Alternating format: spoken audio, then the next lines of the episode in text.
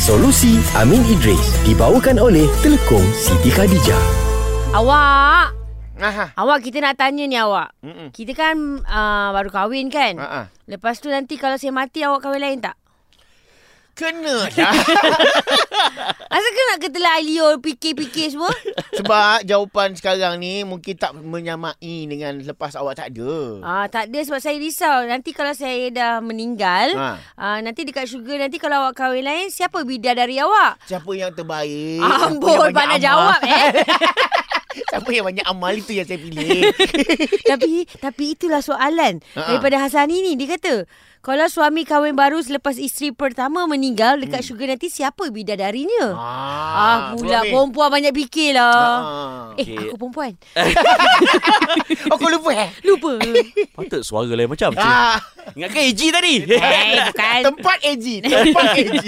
Okey, apa yang dijawab oleh uh, Joe tadi, dia tengok siapa yang soleh kan. Hmm. Sebenarnya ada hadis kan. Hmm. Cuma kata Imam Al-Iraqi hadis ini uh, daif pada sanadnya kan. Oh. Okey, um, Imam Suyuti pula dia kata bila dia menghimpakan hadis-hadis tentang dia sebab hadis-hadis banyak cerita tentang suami. Faham? Contohnya isteri bila suami mati kan, lepas tu of course lah bila suami mati ada yang dia kahwin semula dengan suami lain. Hmm. Okey. So le- so bila di syurga nanti dia akan bersama dengan suami mana? Ah, ada Ma- persoalan tu, ada persoalan Ada tu. ada persoalan tu. Ha. Jadi rumusannya para ulama kata pertama dia tengok mana di kalangan suami tu yang soleh.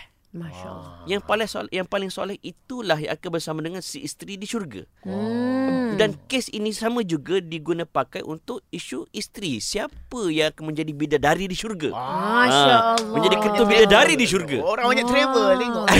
kan? Maka isteri yang paling solehah itulah yang akan menjadi ketua bidadari di syurga nanti. Oh. Ha, pokok pangkalnya ialah kan korang nak jumpa kat syurga dia tak kira lelaki suami yang dikira ialah amal soleh. Amal So bila you beramal soleh insya-Allah you akan bertemu dengan pasangan di akhirat nanti. Ah, Okay, ah. Tapi macam ni yang dah kahwin, yang Ha. tak kahwin ni tak tahu ada bidadara ke tak bidadari kat atas tu nanti. Dia kalau yang tak kahwin ni, dia biasanya dia akan uh, duduk dalam satu folder. Ha. Ah, itu tanggung diri sendiri. Ha.